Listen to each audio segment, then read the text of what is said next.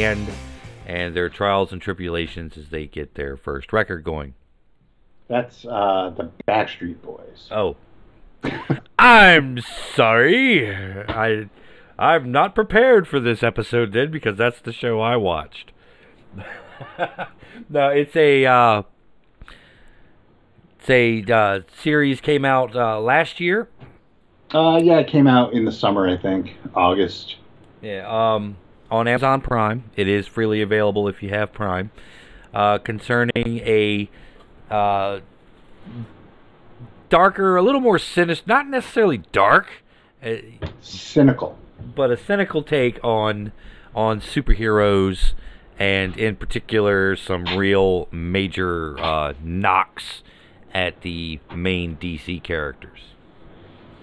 Yeah, pretty much takes the Mickey out on all of them. Now, answer this before we get into the background. I'm going to have you talk a little bit about the comic that the boys is based on. But Sure. why is it that anytime there's like a dark or cynical take on superheroes, it's always the fucking Justice League? Because the Justice League is the premier superhero team in any fucking universe. So why would you want to go and uh, make fun of the second stringers when you could go and take on the, the real deal? Well, why wouldn't you make fun of like the Fantastic Four or the X Men Because who or ca- something? Because who cares? Because that's right. Why why knock Well- on Wolverine when you can knock on Superman? There's plenty of of knocking on on other superhero uh, groups, individuals out there. Yeah. Um, some of the influence actually from the boys um, has done just that. Uh, but you know, the Justice League is just iconic. Mm. Well, I That- think that's that's all there is right now. We have a fad where people like the Avengers, but before the movies came out, did anybody give a shit about the Avengers? no. No. Now, of course, you know the update um, to the boys, you know, where they're talking about the corporate management and stuff like that. A lot of that could be seen as kind of a, a dig on on Disney and and Marvel Studios to Mm. some respect. It could be, but when when did that go down? When did that happen? Um, well, I mean, I mean, in the series, not in the comics, Okay. Because Um, they they mention like the Voight cinematic universe and the fact Well, that they I think changed that things just- from. that was just timely. Um, in the in the comic book, The Boys, um, the propaganda machine is comic books. Right. So I think that's just updating it, um, you know, just to make it more relatable. Plus, it's a it's a uh, video uh, medium. It's a television show, Right. and right now, uh, superheroes are more popular in in on screen than they are in comics. So it, it just makes sense like to do it that way. All right, I don't that's know fair. if it's necessarily a dig on Marvel But it could or, be or the Disney. whole. I think if you like do that, you run the risk of uh, of getting executed by by a mouse. by a mouse. Huh? You said some very nice things. There's a great Gene Wolfe story about that. All right.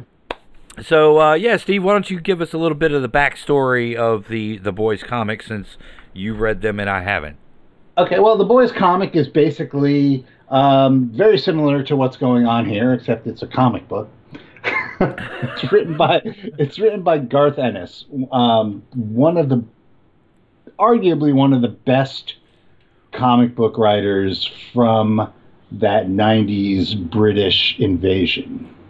Um, his work is very over the top, violent, like uh, to the point where it's almost comical.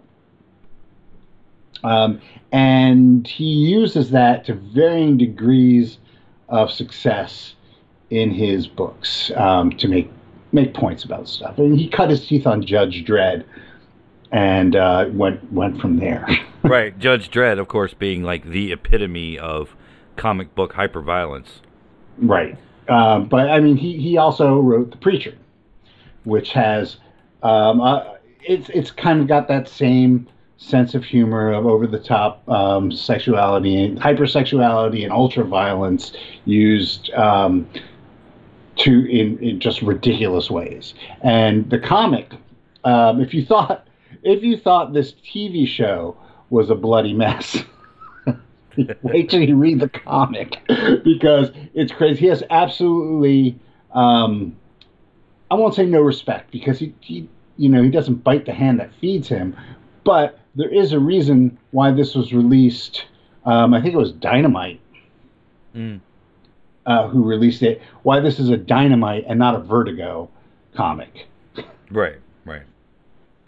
Um, he, he definitely point uses the violence and the sexuality to point out um, just what he believes is ridiculous about um, American superhero comics. All right. So, The Boys is the story of a man named Billy Butcher. Uh, Speaking of Judge Dredd, Right. Who, uh, that's right, he's played by Karl Urban, who also played Judge Dredd, so there's further connections there. Six degrees of Kevin Bacon, as, as it will. right? Um, he plays a rogue CIA operative uh, who is struggling. He's hell bent, Yeah, hell bent on getting revenge for um, a wrong that a superhero had done him. Right, right. And the show itself opens up with our main protagonist. Now, we Billy Butcher is is pretty much he. Karl Urban dominates the screen whenever he comes into the room, or But he's like the he is the Gandalf yeah, he's he's the to Gandalf. to Hughie's Frodo. Right. Our point of view character is is Hughie. Um, and they say his last name, but they don't say it enough that I remember. Uh, But- in the comics, he's just known as Wee Hughie. Wee Hughie. So Hughie is uh, with his girlfriend. Uh, they're having a, a bit of a you know, not a major argument, but just like this kind of, you know, those little those little like disagreements that you get into when you're in a relationship. Like Right, uh, it's- it's, about Billy fucking Joel. And yes, it, it's one of those things that you know the next day you forget all about it, but you certainly don't want it to be the last thing you ever did with your significant other. Right, which in this case, that don't you dare besmirch Billy Joel was the last thing that Hughie said to his, his girlfriend before the speedster known as A Train runs straight through her and disintegrates her in in, in Slow almost motion. like right in slow motion. It's all, it's like Evil Dead levels of gore in the series.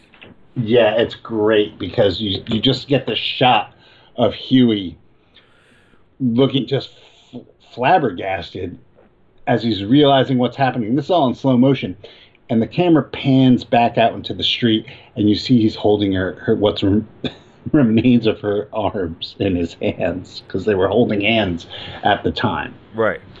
It's it's a really great juxtaposition of just over the top bloody violence and comedy.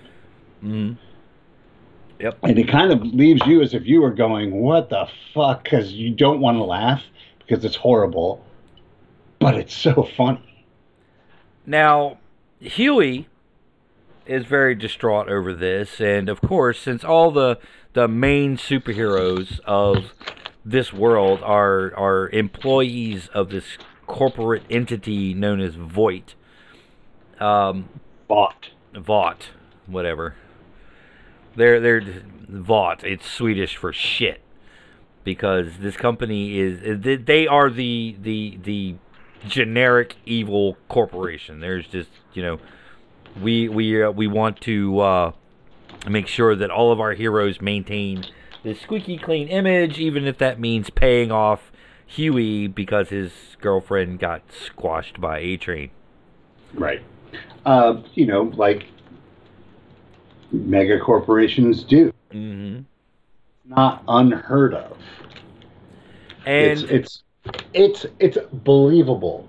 So the the whole situation is that um, you like you said you have these superheroes and they are all, all employees of this corporation, but they're useless. I mean, don't get me wrong; they have powers and they can do incredible things. You have basically the Justice League, the Mhm. Seven. The seven. But- There's nothing for them to do because this company basically has the lockdown on superheroes. There's no villains. Right. And so crime fighting is just like, oh, here's your assignment today. Uh, yeah, there's a bank robbery. Um, and and it's the corporation that decides who gets the who gets the PR, who gets the points this week uh, for stopping whatever crime. Right. And they're really not allowed to go outside. They only function within New York City. Oh well, they they they farm out heroes to different cities. Uh, there's that whole thing where the vice president um, Elizabeth Shue Right. is talking to the mayor of Baltimore Right. About getting a, a about you know renting them uh, renting the city a superhero and, you know and they make it a big point about demographics we want to have a you know a, a black guy in there and blah blah blah and it's it's all like very well researched and and it's a package Mhm. they're selling them this package. And you know you, you come to find out that that's that's how they make their money. That and and movies these propaganda movies that they Mhm. have. Right. so and and it expands into like things like autobiographies. Their social media platforms are carefully curated and cultivated. Everything about these superheroes are, are is managed. Yeah. It, it it's it's maxwell lord Yeah. Um, th- this idea isn't new. I mean, this is a, a a lot of the ideas I think that come in this movie or this the series um, come from not only the boys as a source, but I think also um, Marshal Law. I think they mined Marshal Law really heavily. Another British comic Mhm. um, to to to fine tune some of the the rougher edges. right and then you have some uh you uh, you have the uh the beginning of civil war with the young warriors being like this super team that's basically a reality show Well, they have that in uh in the comics. They have it, it's almost like a farm system. mm-hmm. And they have like these regional uh, teams.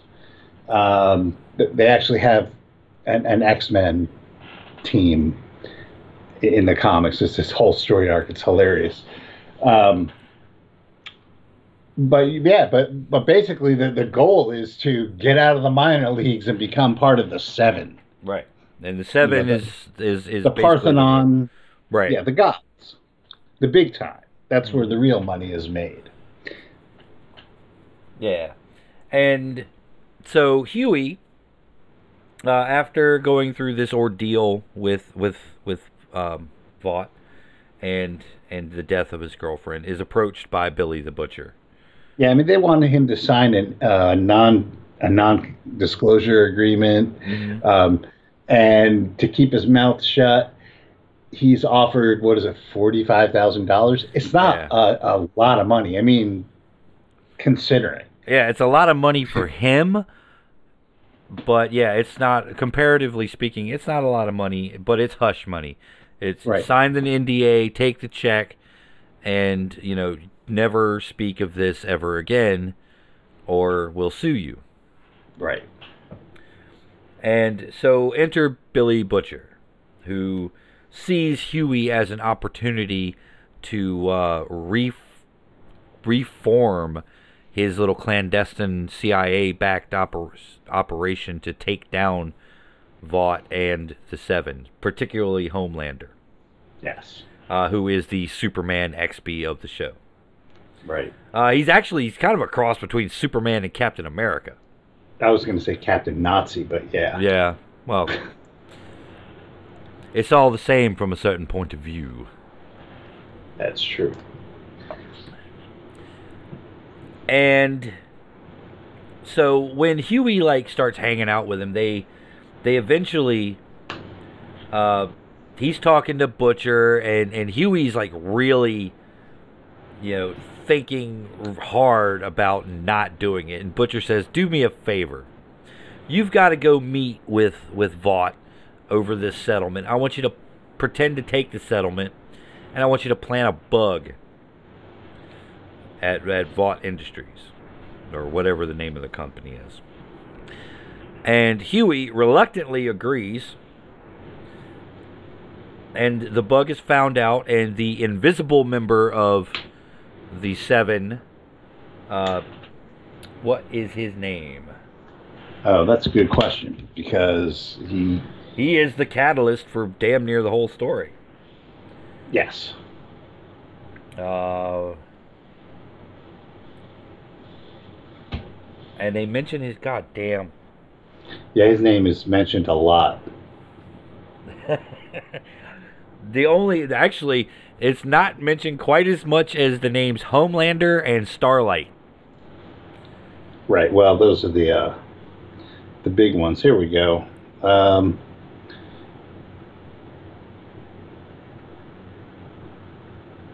hold on. A Train, the Deep. Oh, this is the the damn comic book. Never mind.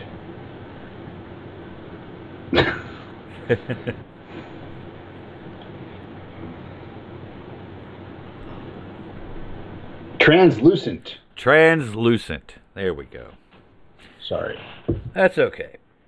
Uh, Translucent discovers the bug and uh, starts investigating. He starts following Hughie around. Translucent's a bit of a perv. He Yeah. discovers the bug because he hangs out in the bathroom hoping to get a glimpse of the female members Right. with the pant with their panties off. right. And he does that a lot. And he lurks around all But- over. He, he does it to the point where where the characters will go in the bathroom and say, "Translucent, get the fuck out of here." Right. It's it's that kind It's of like standard operating procedure. Right. These the seven have been together for a long time. Uh, each member, you know, is well known to the rest of their their quirks, their proclivities, and and their own perversions. I guess it should be stated that they're all sociopaths. Yes. with the to- exception with the exception of the newest member Starlight. starlight who is our kind of our second point of view character Right. Right.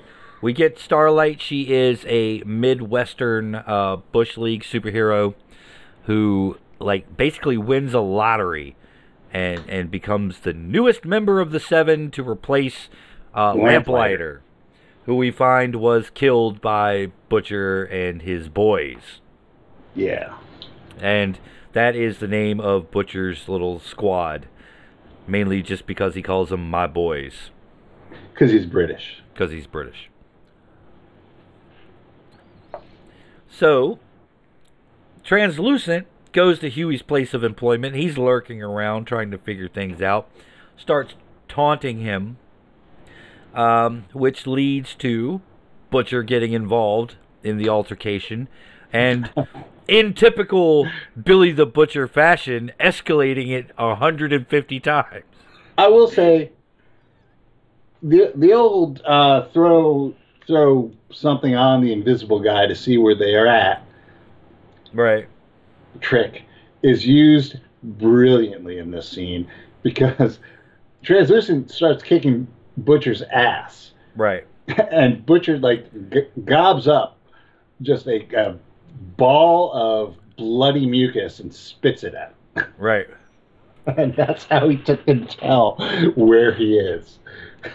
Now, Billy the Butcher is, is is probably. I mean, he is kind of like you say the Gandalf of the whole thing, um, but he also has a lot of that paranoid Batman uh, shtick going on. Uh, he is definitely. These are the most powerful beings on the planet. Billy is not afraid of any of them. Well, he's been around the block. He Yeah. he he knows he knows what they're capable of, both in terms of um, their powers and what they can do to you, and just also what they're capable of as human beings, Mm-hmm.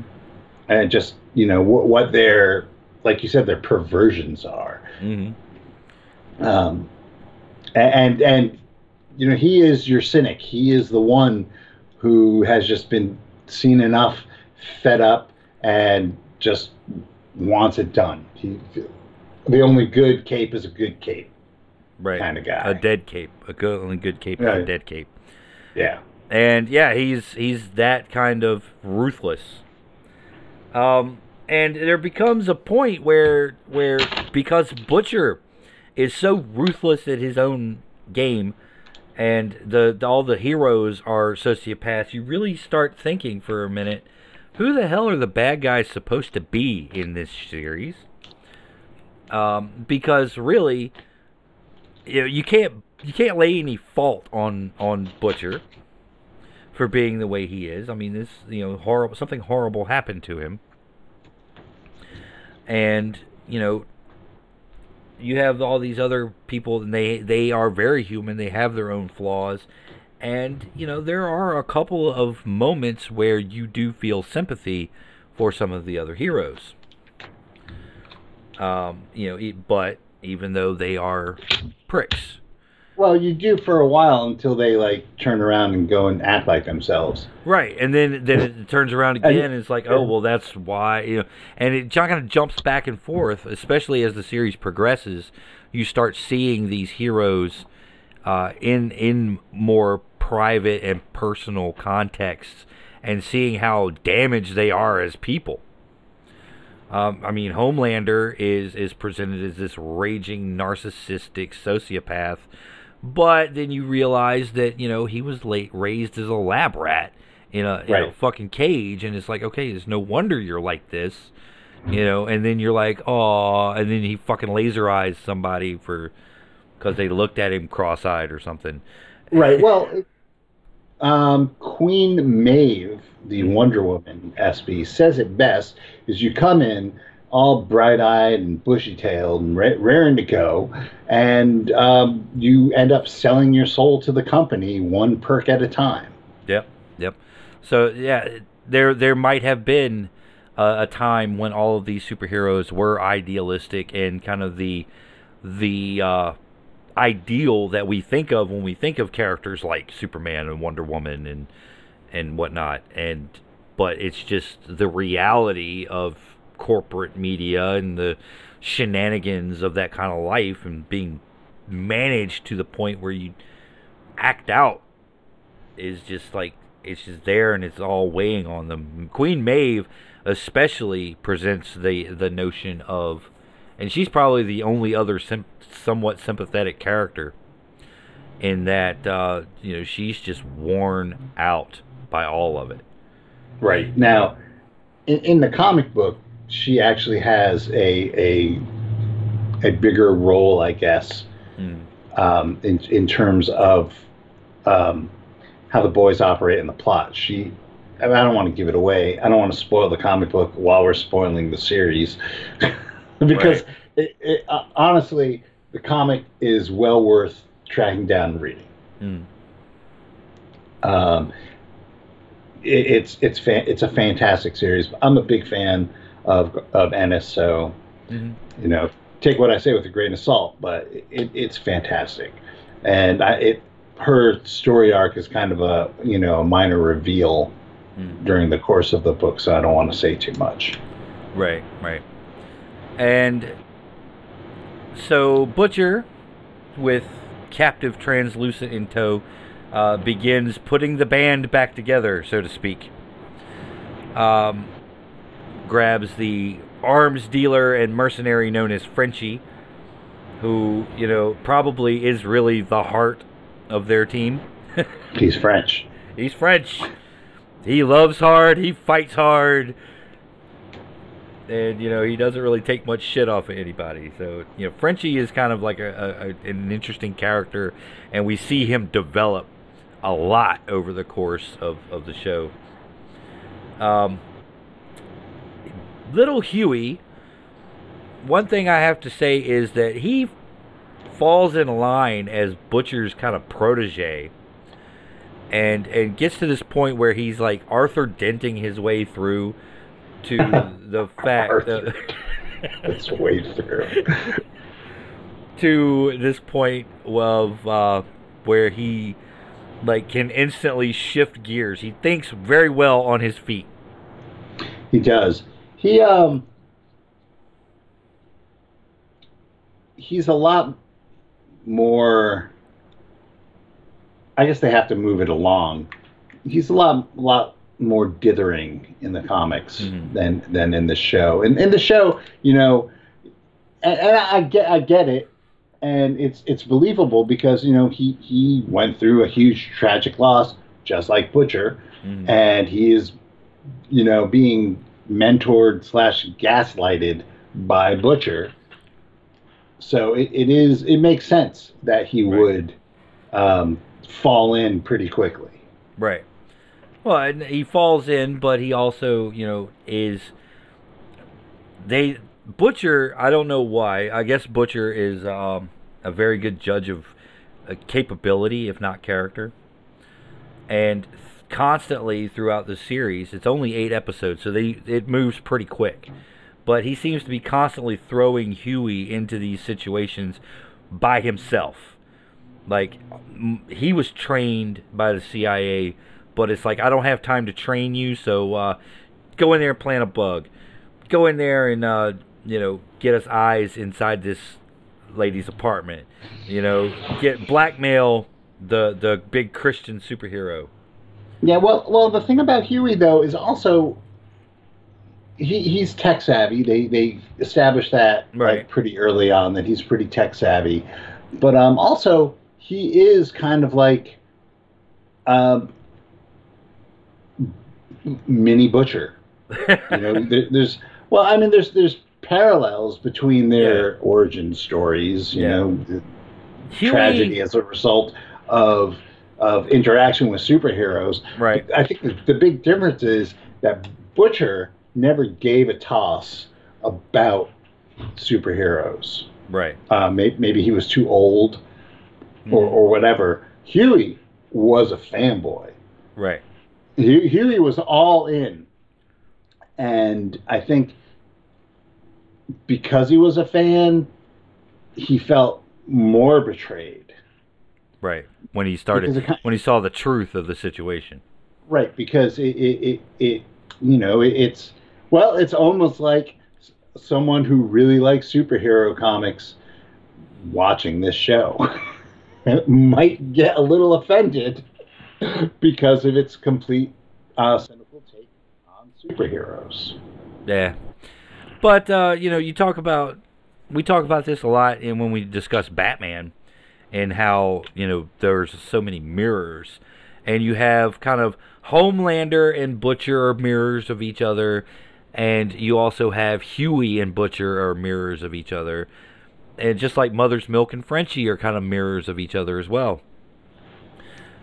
So so it's like every it's a it's a house of mirrors. Everybody is reflecting something off of everybody else, which is a, a really interesting way of creating a dynamic in your storytelling because you have these characters who are all very similar. Even uh, even Starlight and Hughie, uh, you know, are are reflections of each other because they're both the naive ones, the both the That, that The actually new- believed it. right, they're the new guys. Right. So so yeah, everybody is functioning as kind of a reflection of everybody else, and even amongst the team, uh, you know, Queen Maeve and Homelander are kind of reflections of each other, to to an extent, and you you Well, have and- and- this like swirling dynamic, and then left out in left field. Uh, is is of course you know the constant digs on Aquaman that is the deep the constant digs. and you know the deep has a very important catalyzing role to play in the story it's not the the best use of that kind of character um but then after that particular moment the character is played for laughs because he is thought of by the corporation. He's thought of by the rest of the seven. It's just a total fucking shitbag loser. Uh, well, he is a shitbag loser, Well, yeah, S- and and it, I guess he brings in money. yeah. And he's I mean, good he for does have his marketing. fans, and he, yeah, He's good for marketing, um, but because of just the way this whole structure is set up, um, once his popularity starts to wane, um, he gets tossed out pretty quickly. Oh yeah, in fact, they um, once once it all comes out with uh, what he he he sexually assaults Starlight in like the first episode, and eventually this comes to light. Uh, Starlight has her her big moment in the spotlight where she gives a speech, Right. how she's Despite- questioning everything. Despite Vought's best efforts to to cover all this Right. up. Right. She she discovers she has a mind of her own, and she wants to you know express that, and she you know she feels she she's empowered, and then depowered, and then empowered again Right. over the course of the of the series. And once Voight, once she has her moment where she's starting to reclaim her own power and her own agency within, you know, the confines of the society, uh, Voight turns around and says, "You know what, Deep, you are doing a public apology, and then we're shifting you off to fucking Sandusky, Ohio." Yes.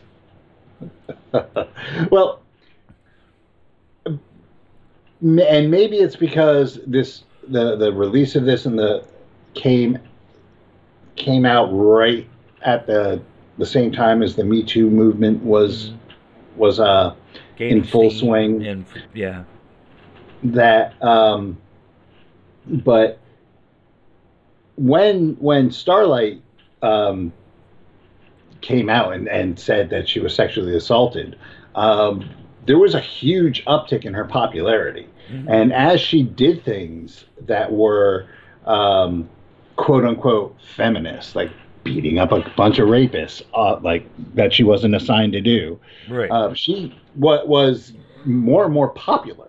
right, Um, and and that's all that Vought cares about.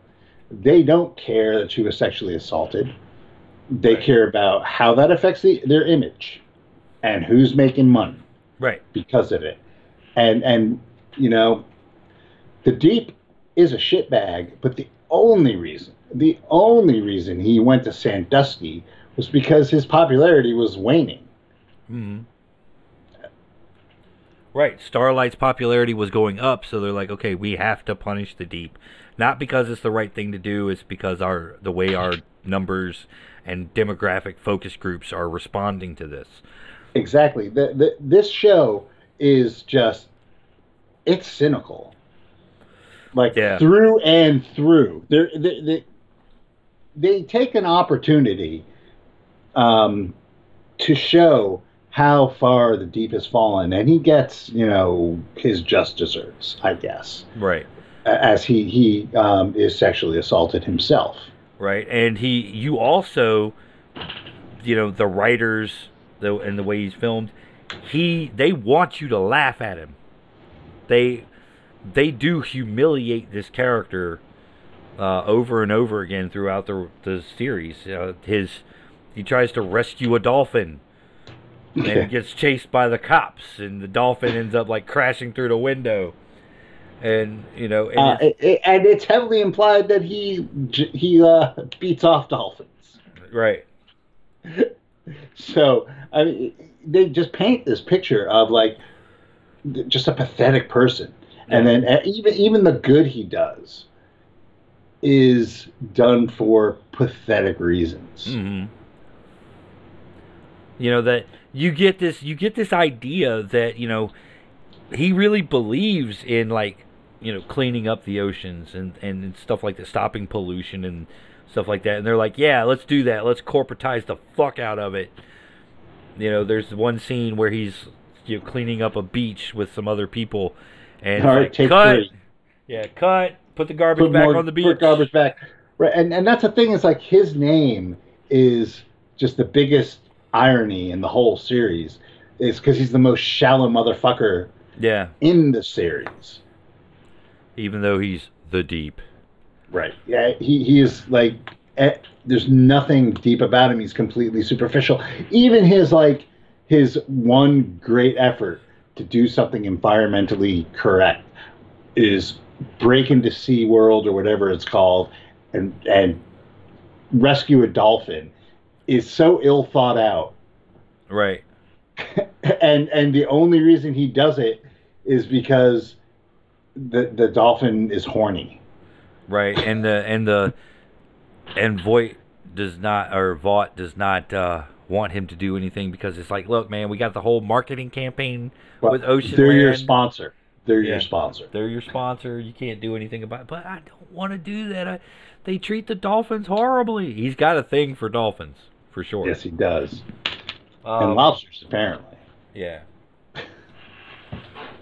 And yeah, it leads to um, a few darkly comic moments. Well, you know, with the deep and and then it leads to him getting kind of his own just desserts. It, you know, things catching up with him. Uh, meanwhile, Homelander is is steadily plugging along because he wants to uh, basically get the government to allow superheroes, superhumans, into the military. Well, that actually is um, Elizabeth Shue's idea, Right. and and that's that's what because that's where the real money is military contracts. So they basically want to have uh, superheroes as soldiers hmm and send them into war zones. Right.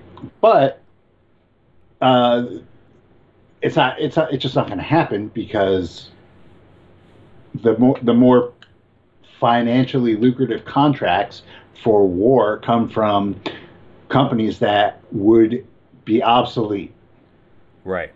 if this were to happen. So Lockheed Martin, Right. They they mentioned they name drop all the primary defense contractors and Right. what they contribute. So so it's it's not happening because you know the, well once again we know how the Senate works. Mhm. We just saw that. right. whoever whoever whoever butters that bread tells you what to do. Right. I mean, that's just the reality of it. I won't even call that cynical. I mean that that that's just reality. Yeah, that's just straight up. I mean, And- it's the and- 9th of February 2020, and last week, motherfucking Trump got acquitted because of that shit. So Right.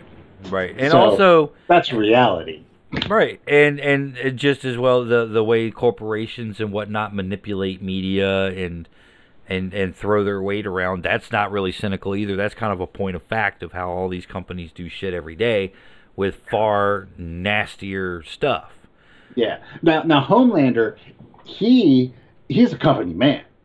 Oh, through and through. Yeah, Ho- Ho- Homelander, you know, he, he likes being the most famous person in the world.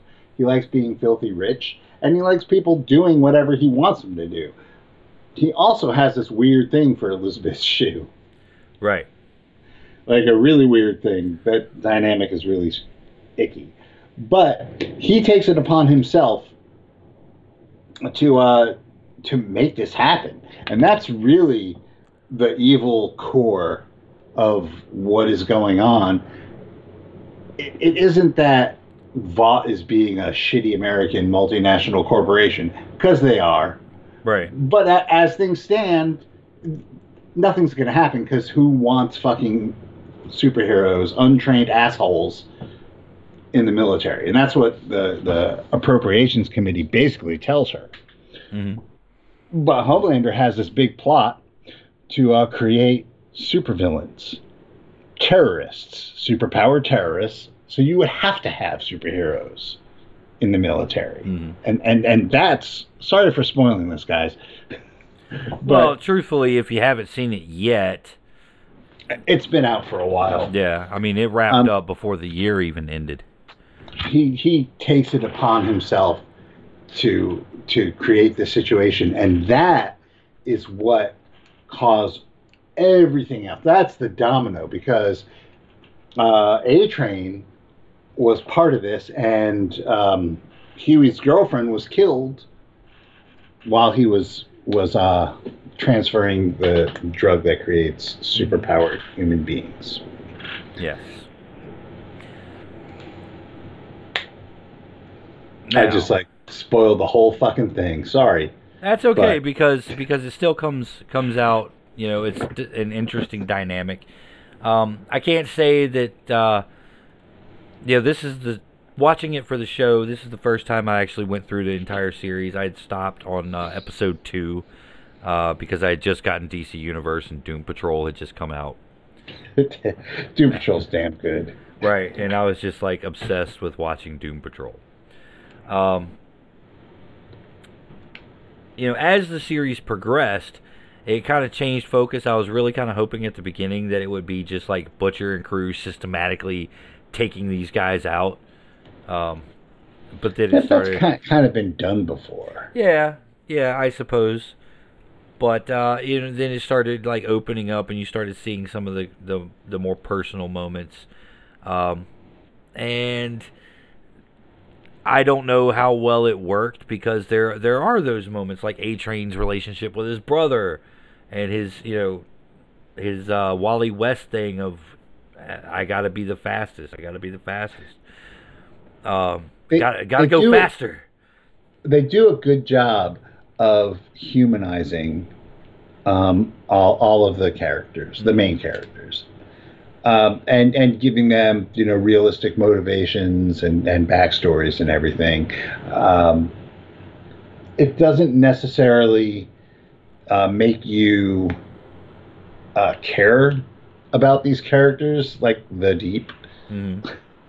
and but to a certain extent when you look at a train they treat him like um, almost like a washed up athlete Right. Um, you know like someone who who has seen better days and now corks his bat Right. it's like sammy sosa Right. and you you have that. You have you know Maeve just getting more and more cynical as time goes on, and and she keeps getting kind of like pushed to the back, pushed to the back, as as Homelander is like you know taking on more and more and more and trying and, and being the number one superhero in the world, the star of the company, and all of this other stuff, and everybody else is just kind of in his shadow mm-hmm. um, and everybody's also afraid of him. You know, because Well, he, he- is he is- Superman. he's yeah but he's like once again we have an evil superman Right. but this one this one's like probably the scariest of all the evil superman we've encountered recently Right. Right.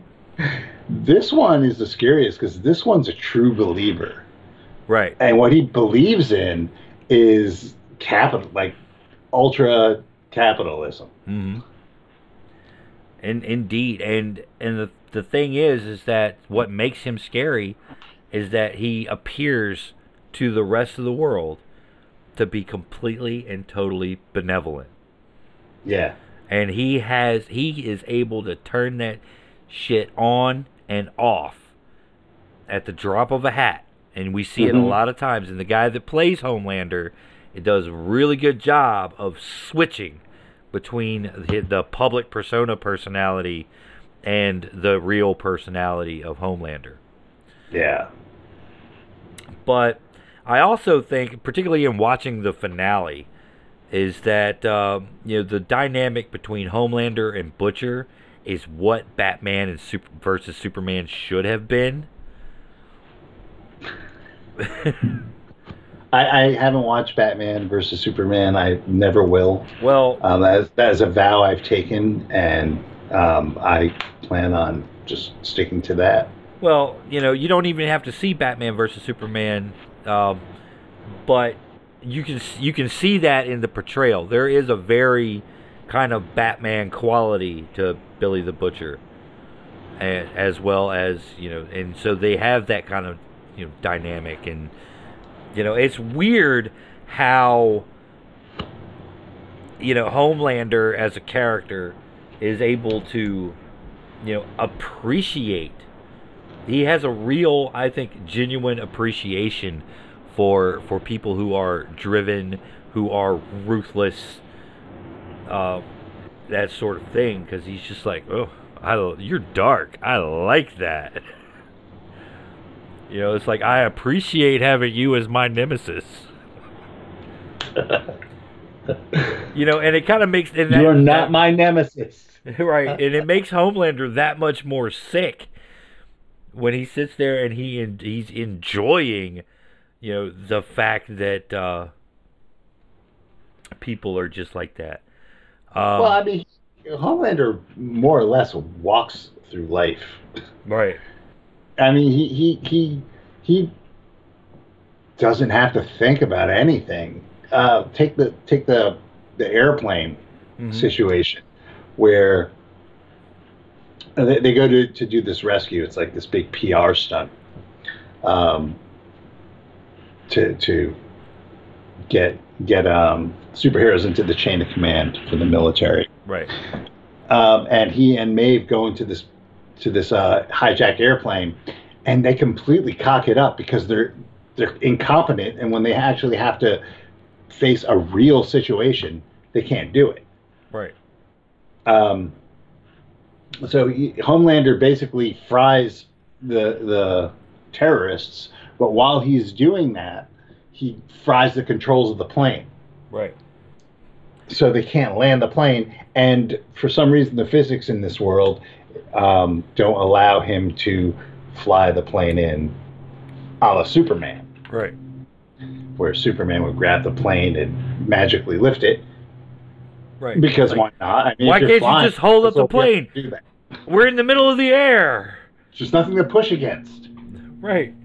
Why don't you Which- just which- fly out and just grab it and fly? And like, no, that would rip makes- the plane apart. It makes sense. Right. I, you know, I don't know how much of that is making sense of the physics of the world or Homelander just coming up with excuses. Well, I I, I think it's it's you know if if you were going to fly, you would have to have something to brace yourself against. Right. but but still, I th- you know it, it, it comes off as not as oh that's the way the real world Oh, because that would also imply he wanted to save everybody. But he doesn't have to think twice about it. He's like, okay, we're done. They're all going to die. Let's bail. Mm-hmm. I mean, that that's like his conclusion. He like right. he jumps to that one. It's Maeve who's sitting there going, "Well, can't you uh, fly the plane down with what?" Right, because she is, you know, she's still conflicted. She still has that kind of ideology deep in her heart. It's been like glazed over, and she's become a little jaded, but she still, you know, has what you would consider to be that kind of heart of a hero. That Right. you know, she actually wants to save these people, like Right. genuinely and you know the whole incident with Homelander on that flight uh, really kind of fucks her up for the rest of the series.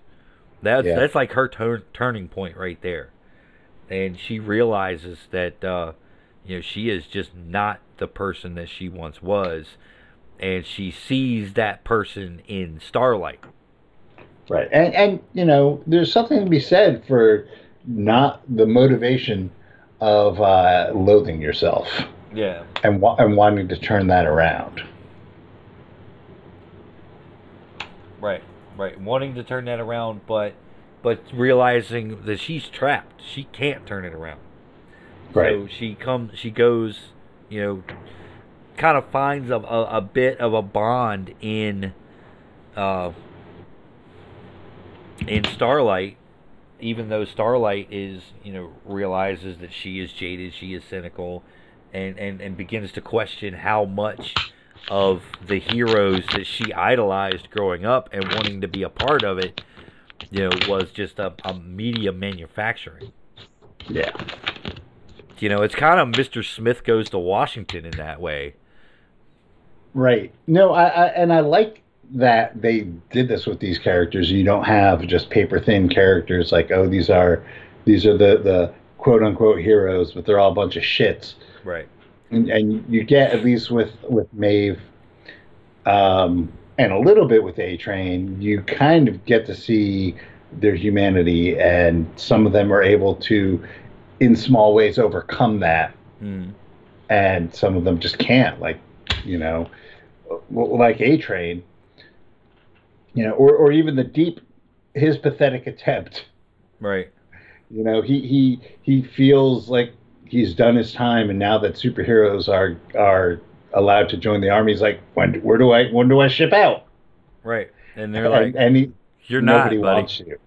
Nobody wants you. Literally, you suck. And he even had a plan.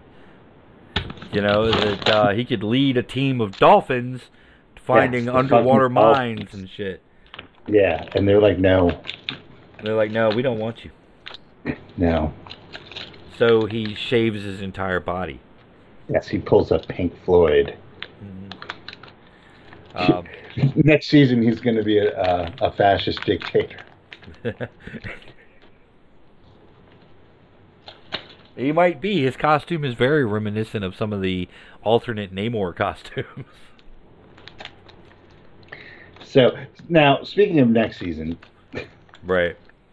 what do you think of the ending? Uh, yesterday, you had mentioned that, um, or no, it was this morning. It was this morning after I saw the ending.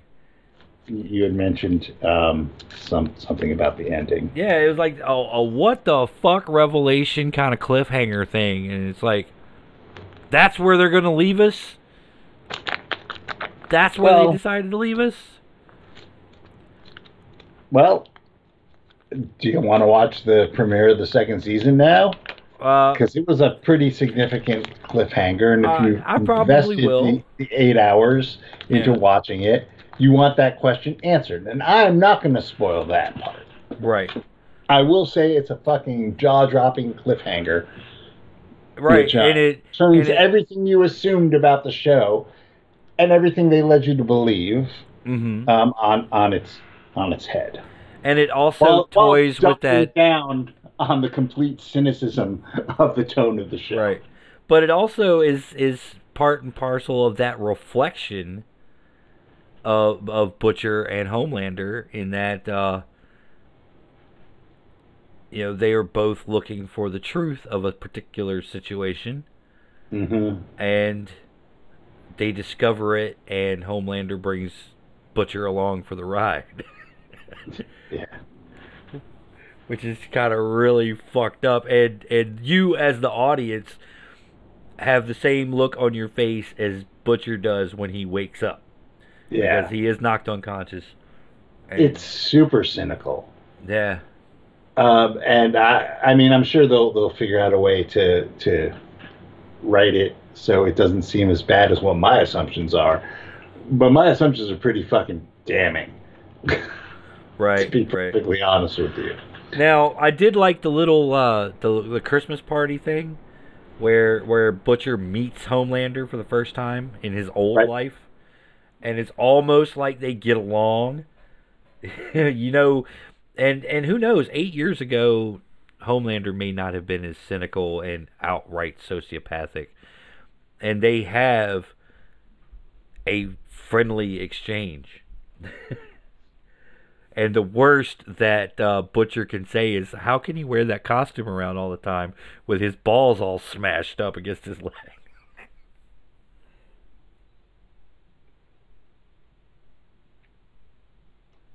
Yes, sir.